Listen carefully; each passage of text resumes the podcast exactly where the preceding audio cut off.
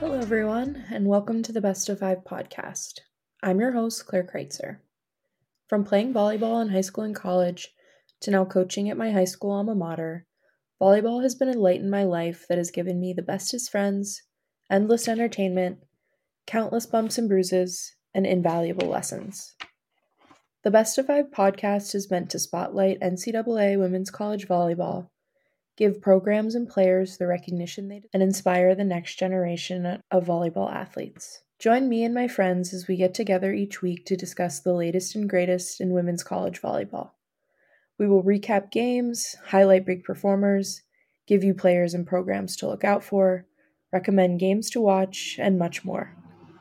Tune in every Wednesday as we shine a light on NCAA women's college volleyball.